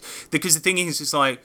Yeah, like a- an ice-breaking technique is all well and good, but just being a normal person and talking to somebody normally, which you can only do really if you've had two beers. One's not enough, two is just right, three's too many. Just for the introduction part. Yeah. After that, it's fair game. Go mental. Yeah.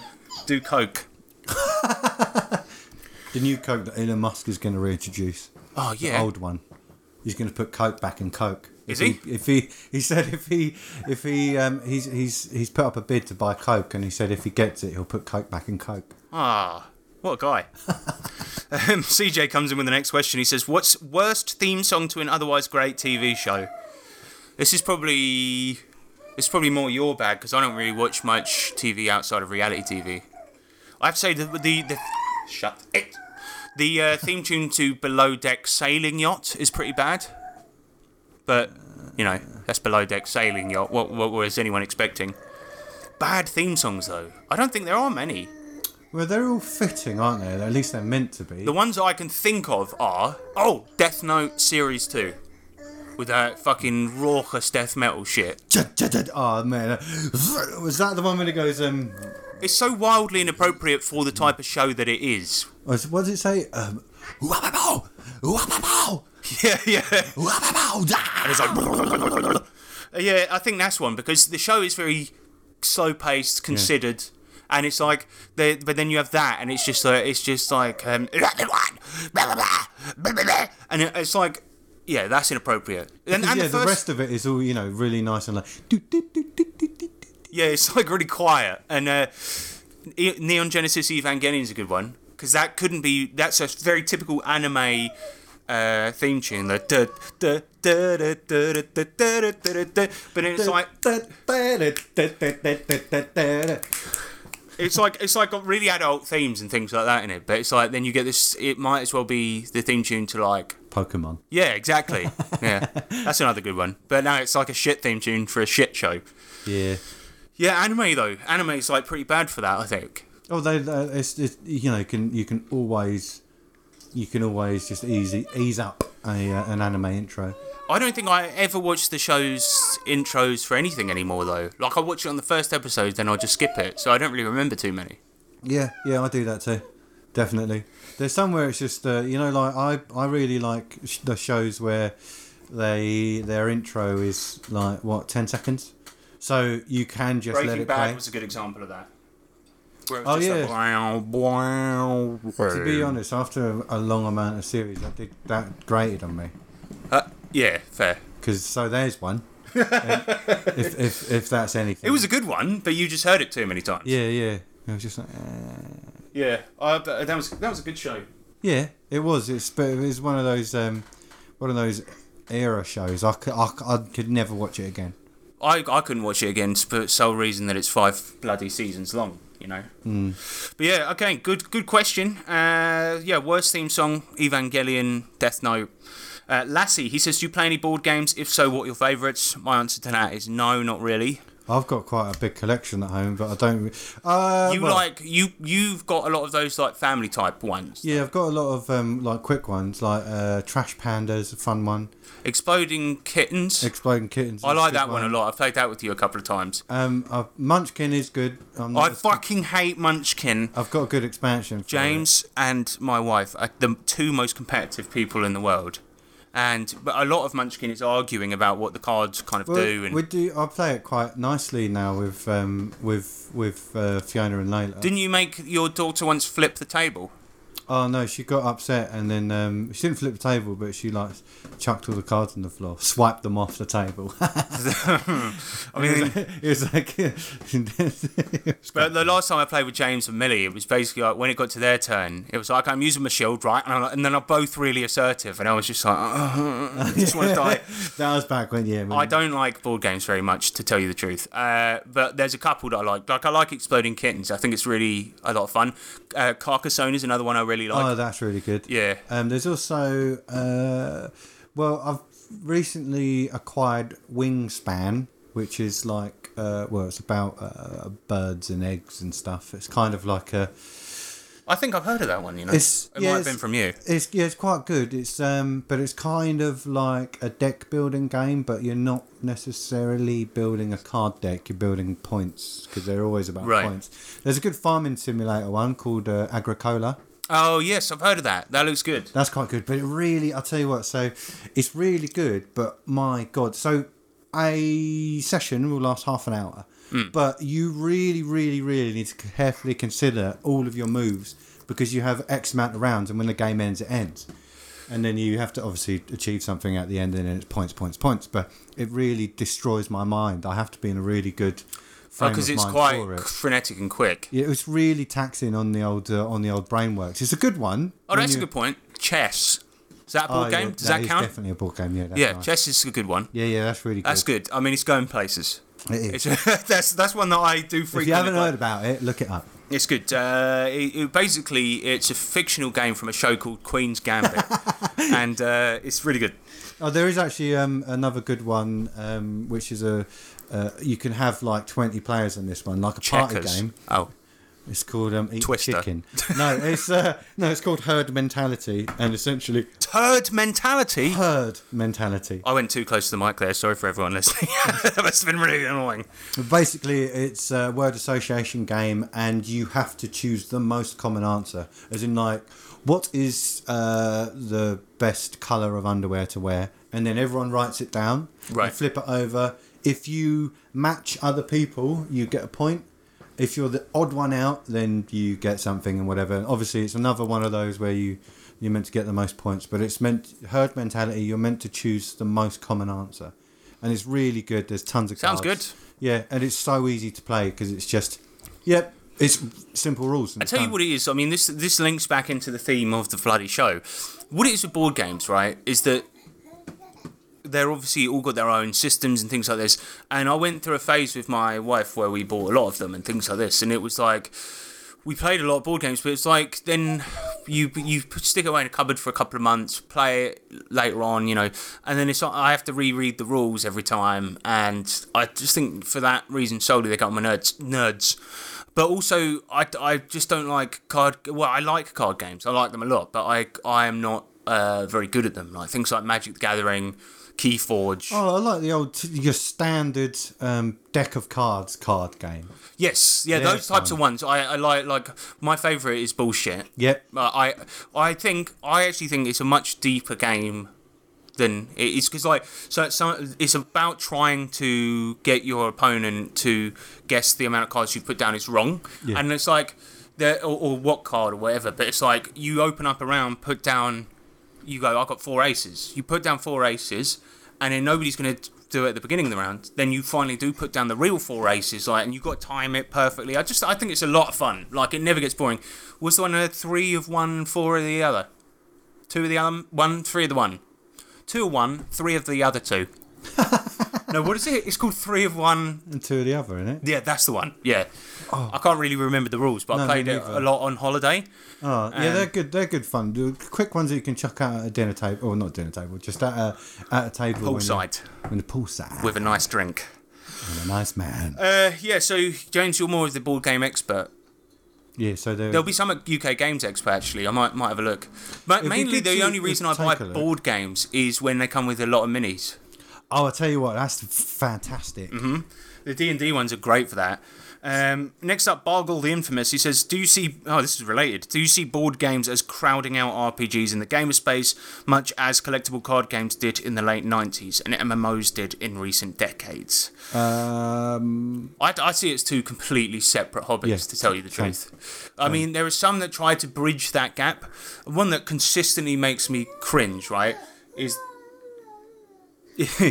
is uh, there's one called Roll Player, like it's like a roll of dice, and the cover's got this like really epic artwork of it, and it just uh, the thing makes me cringe. And I see so many of them go up for you sale. You can't bridge the gap. No, I, I I just don't think it really works. I Apparently, there's um, a new one. Sorry to go off on a slight tangent, but there's a new, there's a VR version of where where you you have a board in front of you and you can play with obviously people around the world because it's the VR like Oculus system. oh, I know there's a new one. Yeah. Yeah, and then you've got a pretend table in front of you. You roll the dice, and it's like um, the people that you're controlling will animate.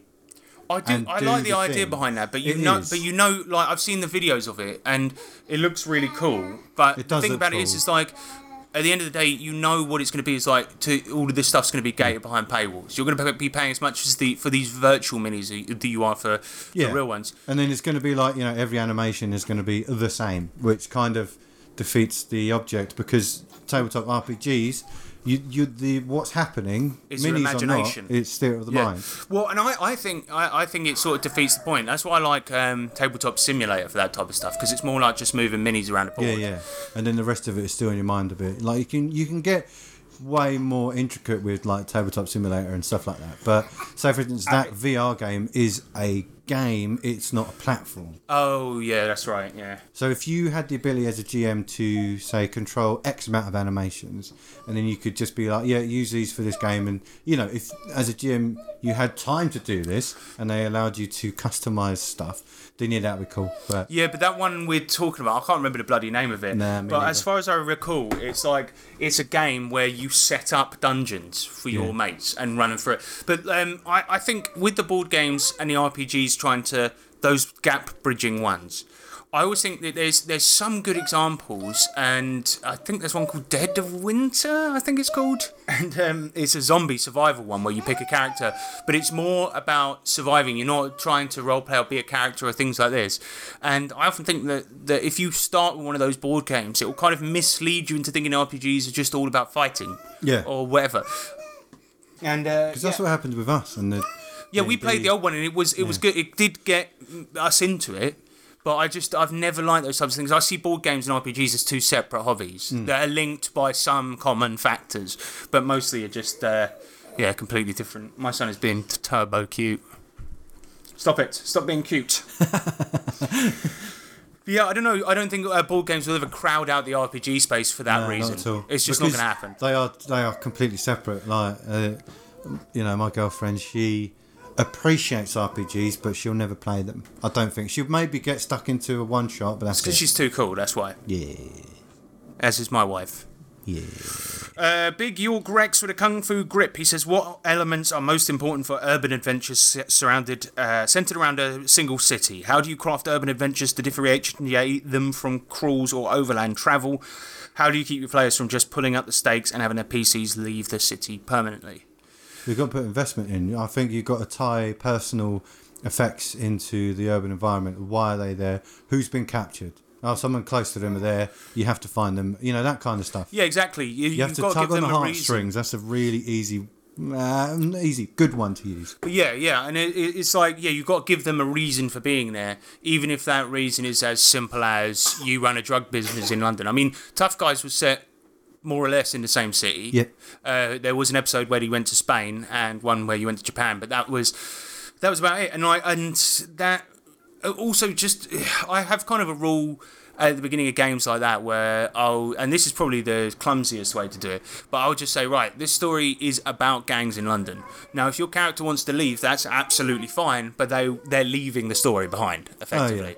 And if they have a good reason to leave, that's fine. But you create up a new character after that. But that's And also a good way. You'll often find that well. people will will find reasons to be invested because of that. Like when I said about because Ryan, one of our players, he's often a troublemaker. He's often the one that gets everyone banned from cities and things like this. burns it down. Burns it down. And when I told him during our D and D campaign, right, this the, Fandolin is your home base. If Yeah. you're arrested or you leave or you have, then you're out of the campaign. Yeah, if you're arrested, you're serving the jail time, so you Yeah. must um, so he, up a new character. what he did is he ended up setting up a forge there and a blacksmith and then a college to train new apprentices and things like this. And so yeah, that was one technique. Um, I also think within uh, Dirt Boy Blues, Mm. the fact that it was nothing but wastelands outside of the cities and the city It was was because we worked there and there was no there was no way out really. It was so we such a grim so reality. poor Yeah. That we couldn't leave. So that's another angle. But that's the often this case with Lankhmar as well, because Yeah. Lankhmar is like a quite far from any other settlements. B it's a scummy city, and most people are going to be poor as fuck there, and you're constantly getting robbed, and you're constantly getting stabbed. Well, think about um, Mutant Year Zero as well. I mean, we were in a prison. I get we were in a place that was completely guarded and there was no escape. So maybe you could just That's a do good. that. That's a good way to. There's like, no escape. So the the ultimate goal is to escape, but it's going to take resources and time to But even even if it's not the ultimate goal, Yeah. even if it's like a background thing, like if you're talking about like something like a Judge Dredd type setting, right? Yeah. Maybe because that's very dystopian, a bit like Mm. what's going on in China at the moment, right?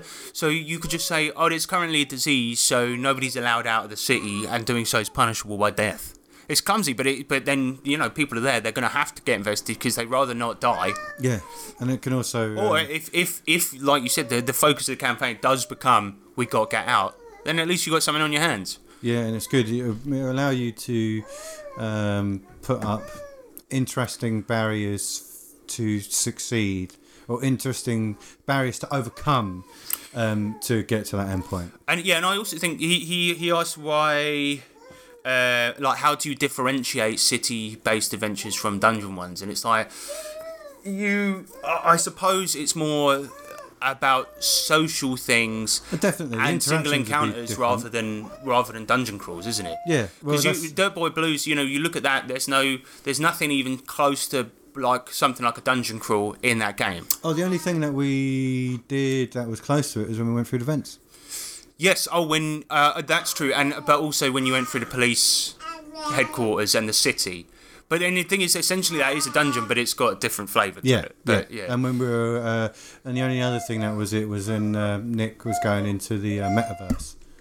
oh yeah, yeah, yeah, yeah. That was That- awesome. Well, that is, but I mean, that's that's just wicked. But I shortened that anyway because Yeah. often often RPGs will do it like that where it's like a um, it's like a whole separate universe and you run a dungeon within it. But it's like, do you really have to do that? Just keep it to one roll. Yeah.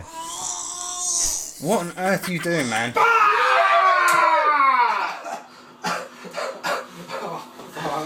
Oh, my ears. The Buttman he says, how do you combat RPG burnout? Uh, to tell you the truth, I don't really get it. So Um, well, it really. I guess I've had it in some campaigns where maybe one episode I'm. F- look, at last fucking session, I had a great time, but I was so tired. I, Yeah, I- but you were you were. Um, I hope it was still fun. pers- oh yeah, no, of course it was. But you were personally burnt out. yeah, as- as well. emotionally and physically. Yeah. So, but um, I, I don't know. I think I think a, a really good way to do it, and this is a thing I've used in campaigns before, is to just switch it up for one night, do Yo, something different. A hundred percent. It's so good. If you right, here you go. So none of us at the table would mind having a long battle for three constant sessions, right? We wouldn't, but. Um, there's there is a chance that we could get burnt out from that situation because Exactly. there's a lot to factor in, and then our cogs are going to be whirring and whirring and whirring. So, you know, after the first session, if it's f- four hours of it, and then the next week we go straight back into it, we could get m- mentally burnt out, RPG burnout from that. So yeah, definitely change it up, and that's what Harrison does a lot. because I did it in the 5e campaign where I tried to keep it to different types of adventures. Uh, and, and inc- indeed the Deadlands one as well, but it's like doing that keeps it fresh for me to where I enjoy it. I'm only Mm. going to make a, an adventure about something I enjoy to the point where in 5e we did a uh, a spin-off episode where we played your D&D characters being the 80s in a university in Texas doing a Scooby-Doo like story. Yeah. And then what was cool about that is you brought the shotgun from that world into the D&D world and reverse engineered it so that you could make bullets, uh, shells for it. But yeah, something like that. Just switch it up. That's that's my main thing really. And uh, the worst thing you could possibly do is read a new RPG and get excited about that because the tran chances are you're going to hate the game you're playing even more. like if you're like, oh, I don't know if I want to finish this campaign, and then you you sort of read the big new shiny thing, you're going to be like, yep, I'm killing all my players next sesh. We're gonna move on to. That's what I, I told Ryan the other day when uh, his character took uh, like three wounds in one hit or something. I was, and I was like, "Why the fuck are you doing this, man?" I was like, "I'm trying to kill you because I want to play something else." obviously, I didn't mean it, but I just thought it'd be funny. But I think he, he, he was like, "Why do you always do this?" And I was like, "I don't think I've ever done that." But there we go. uh, but yeah, RPG burnout. I, I also think the, take take a week off. If your group plays once a week, take a week off and just go. Because actually, sometimes a bit of absence will make the heart grow fonder, right? Yeah. The people will be more excited, maybe because you'll be well hyped for it as well. Um, but yeah, no, I think Ace comes in with the next question, which is the best question. Stat your fellow podcasters, please. For James's birthday, his uh, partner, uh, who's a man. Why is that funny? Uh, don't be a homophone. So um, yeah, his partner got him a uh, all rolled up, and within it, I said it would be cool to have a s- a, character sheet of James in there, like statted and everything. So I made one that she put in there, and um, I did think when I was doing it, it could get quite nasty. It could. So I put all James's stats as eighteen because I was like, uh, I, I know it could get offensive. So let's do Nick first. We're statting him D and D stats, right? strength. It's got strength. It's got to be low. No wait, Nick's a trained a trained weapon. He's a trained martial artist, but do you remember that one time we asked him to show off a kick, that he, and he, his body creaked like it as uh, like it was very very um, Old. yeah, it was like He, an like, old shit. snapped. So I think low strength, Dex. He's been jogging recently. He's probably quite high. Yeah, I'd say so. I think intelligence. No, Nick's quite intelligent. Is he? No, he is. See, this is what I'm saying. It's, it's like uh, all we're going to do is be offensive here. But let's. Uh, he- he's he's got he's got high wisdom because he comes from. Sa- No, see, I'm trying to just like be nice about it, but we should we got to be real. No, but he has got high wisdom. Do you reckon? Okay, high wisdom. So he's got low strength, medium dex, high wisdom, somewhat high intelligence, charisma, probably 18, straight 18. Oh yeah, Nick is very charismatic. And if you've ever seen him drunk as well, that's He's- like that's like a plus two bonus. yeah. he gets really belligerent. Uh, but sort of talking about edges and hindrances, I think he would have a hindrance where he ca- cannot tell the time and he's late to everything. he's either late to everything or he cancels everything. right? Where's the alien game, Nick? Give us the alien game. He's, he's, inherited his Merv the Swerve from his granddad. That's No. right. That's right. So uh, that's that's Nick. Uh, as for fighting abilities, I reckon he'd have like one point in ninjutsu because that's what he used to do. Yeah. Right. Do you reckon that'll be it? Yeah, that'd be it. He'd have one point because it's I, like I reckon he'd have a good taunt. He'd be a level one oh yeah, yeah. He- He'd he'd have a, ta- a good taunt skill if he's drunk. Because you remember ta- him talking about bloody Doug Kovacs when he's like, "Who does he think he is? He's done one cartoon and he." Because uh, Doug Kovacs was uh, the MC at an auction that we went to. I do Uh, like how um, um, um, vocal Nick gets when he's drunk. Yes. Get him on the right on the right um, the right wavelength. So James, I reckon, I I reckon for you, I we go high strength because you lift. You lift. Do you lift, bro? I lift, You lift, bro. and you're a drummer, so you're quite muscles. quite muscly. Yeah, you're quite muscly. I reckon Dex low Yeah, I'm not that dick. because you're yeah you're quite large. If that picture I have is to be believed. That's an old one. Yeah, yeah. So it'd be. Would you reckon? Consti- uh, we didn't do Constitution for Nick. I reckon low because he he's, he he gets very drunk very quickly. Uh, James, your Constitution's got to be high because you drink a lot of gin. yeah, but it depends Like because I can drink like three pints of beer and I'm fucked. But gin, Gi- Gin, I can drink fucking copious. Actually, no, there's a limit, but I just Mm. I don't know what the, the, quantity is. I just have to feel what, it. what about wisdom? As an Asian man, I I'm feel meant like to be wisdomatic, but I'm not wisdomatic. no. You haven't even. You can't even grow a long mustache that goes No. down like no, a I can't wise even man. grow what would show me as being wisdomous. So yeah, that's got to be low. Charisma, I reckon, quite high. Yeah. You're a musician. You're very arrogant. Oh yeah, I can do that. Um, right. So as for like fighting abilities, hindrances, things like this, I think your I've got a shit hindrance would be uh, low heat resistance. Because James, if there's any slight heat, he complains about getting prickly heat. oh yeah, I haven't done that for a while, but uh, Hmm. it's like a hay fever reaction where my body feels prickly. And I'm thinking, I, I don't think, I'm trying to think of like, I think there's got to be some sort of unlucky hindrance. right for no for several reasons because you're the only person I've ever known that has been running with their mouth agape in uh, an expression of pure joy only to find that you've eaten a butterfly Yeah, butterfly goes home. and I once saw you fall off your bike in a pretty spectacular way and smash your head onto a curb Yeah, and I definitely was knocked out, but didn't realise. and like, like, this is quite dark. But in a very short space of time, your house burnt down and your mother sadly passed away. That's pretty unlucky. um, and your uh, budgie died in a pint glass. Of water, yeah. so I mean, Our neighbour's house. yeah, you'd have the unlucky hindrance. You start with two bennies per session. That's pretty good. I, th- I think I think that's pretty pretty up there. What about me? If you say anything bad, I honestly I will fuck you up. Well, strength. What do you think? well, I think we know the answer to that one.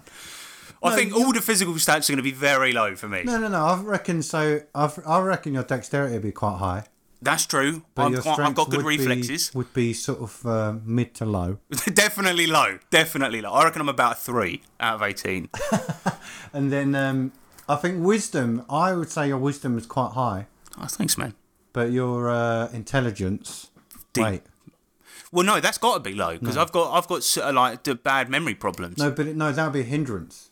Yeah, maybe, but I also think it would be about boy. If we're just uh, if we're just talking stats, it'd be low intelligence. But also, then I would have the clueless hindrance. Yeah. Like something like something like that, like like where I've got a shitty, like I just can't recall facts. Like that's that's gonna be it. I um also Oh, your charisma probably because you're awkward socially would be fairly low. oh low. That would low. but then you'd have the um, if we could bring edges into it, you would have something to help your charisma because when you drink, you're fine. That's true. That's a that's, fact. it. And and when I'm on the podcast, I pretend to be more charismatic than I really am. I would never speak to anyone in the way that I speak on here. And, I mean, like like put it this way. Uh, For example, good good good scenario in an RPG, right? The upstairs neighbours are making noise. Yeah. Your wi- my wife's telling me to go up there and say something. I don't want to because I am so awkward and I'm not that fussed about it. I'd rather have a sleepless night listening to their rubbish music Yeah. than go up there and say something. Yeah. So definitely low charisma. Yeah, yeah, yeah. That's a hmm. fact. Constitution, I think would be low as well because I have about fifty different ailments at any given time. Which is quite because like my my wife often says you've got and I think I might be a hypochondriac, but she's like you've got every disease on the planet. Like you're worse off than me because I get daily migraines. I've got RSI. I've got memory problems. I've got IBS. I've got DVD. Got HD TV on the rack. hindrances and edges. I think my fighting ability. I think I'd have the dodge edge. Yeah, yeah, yeah. Because that's your dexterity. I'm That's good at I'm good at dodging stuff because James Tomasson when we we talked about it before when we went up to a hill and fought each other for a laugh during lockdown. I mean, yeah, he's dead. I- I've killed him. he was really tall before, and now I've punched him down to three foot five. Or down however. a peg. Yeah, so he's uh, he's a dwarf. Um, but uh, he, he he must have thrown about two hundred punches and hit me with about three. Why do you always? You never back me up on this, man. It was it was like the, the ratio. Like mine were all solid hits. Bam, chuck him on the floor. Bam. But he's like he's going mental like a little gnome, and I'm just I'm fucking dodging. Woo, I'm dodging all of them, left, right, and centre. But I think uh, hindrances. Mm.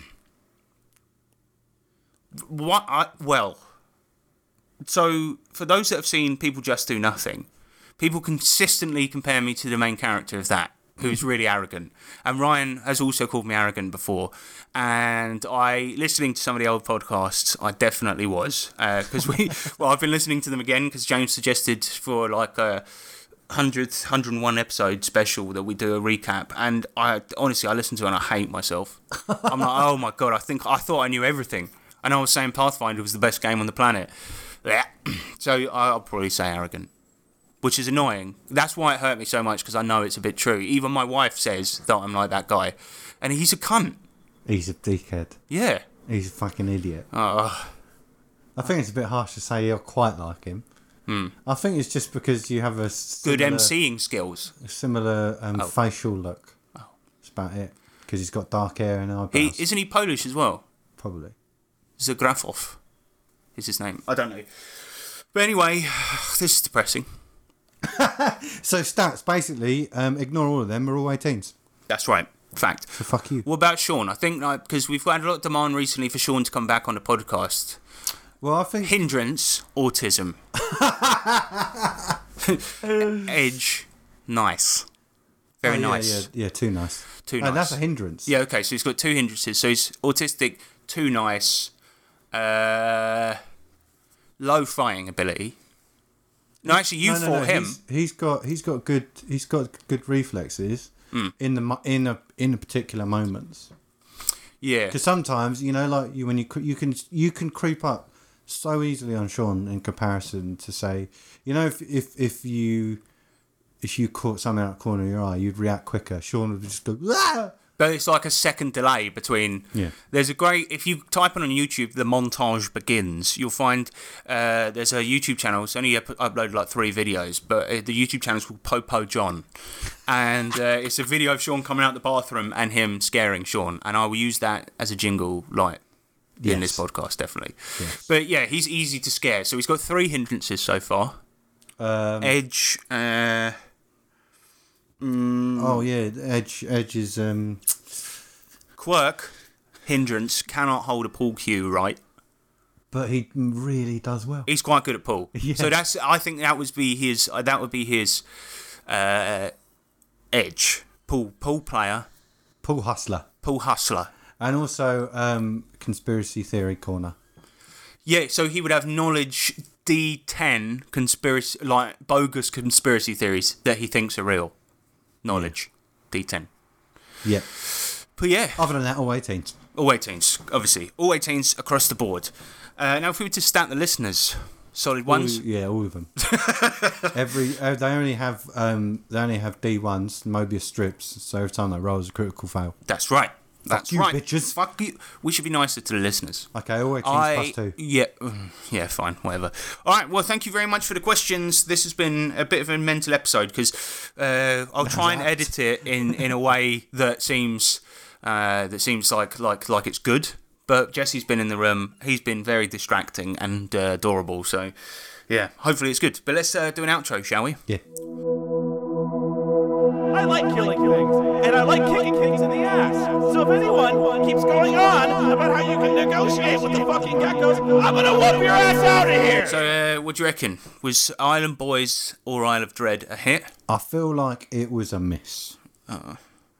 It was really enjoyable to listen to the uh, listen to the sound bits. though. But as a as a quiz, it's not getting picked up by the BBC anytime Nah, soon. ITV, BBC, Channel Four. At least ITV, come on. Nah. No, they've got a new one out. It's pretty good. The One Club. I actually thought that looked quite good. Yes, it's pretty good. It's, and it's hosted by what's it? Is it Lee Mack? Lee Mack. Yeah. What is he a French bloke? Lee Mack. It's Le Big Mac. Um, but yeah, I I hate I hate TV quiz shows, man. They suck. that's a good one. All right. Definitely worth it. Cool. Good to know. Good. If you want to contact us, 3trpgpod at gmail.com. Yep. Uh, Sling us a buck. uh, Sling us a buck at Patreon. Search up the 3TRPG podcast. There are many tiers uh, and many tiers in the other way as well. Um, yeah, that's it. Also, you can contact us somewhere else, can't you?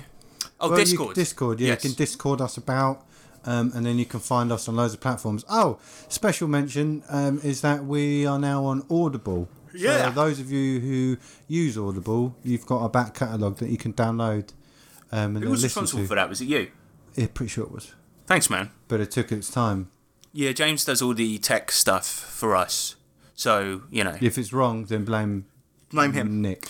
Yeah, blame Nick because he wasn't he wasn't here. Let's just say he did it. Uh, so we so we're alongside people like Louis Theroux, like Mike Tyson, Yeah. Like, all these people that have written books. like Jicky Gervais. Gervais Jicky Gervais. Jicky. Jiggy, Jiggy Gervais.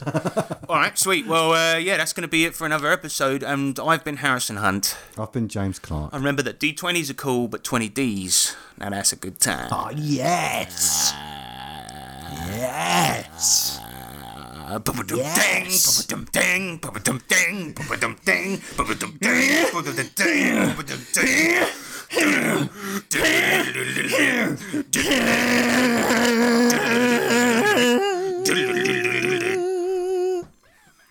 Cool. Bury me underneath everything that I was. Rearranging you. I know you like to drink strongbow, cause you wanna get strong like beer. But you'll get beat like a bongo. Deep in the woods I'm there, so don't come near. And I know you like to drink Budweiser, cause you wanna get wise like Brown. But you'll get murked like an insider when he snitches about the town. So, hi, it's me, the carnivore. I'll leave your body all sore. You don't wanna fight or war, cause you'll endure. Right hooks up into your jaw. You don't wanna bear that strong, it's long. Cause I'll beat your chest like King Kong. And you'll hear bells like ding dong when you've just been battered like ping pong. So, anyway, it's back to the beer. You don't wanna end up with one this year.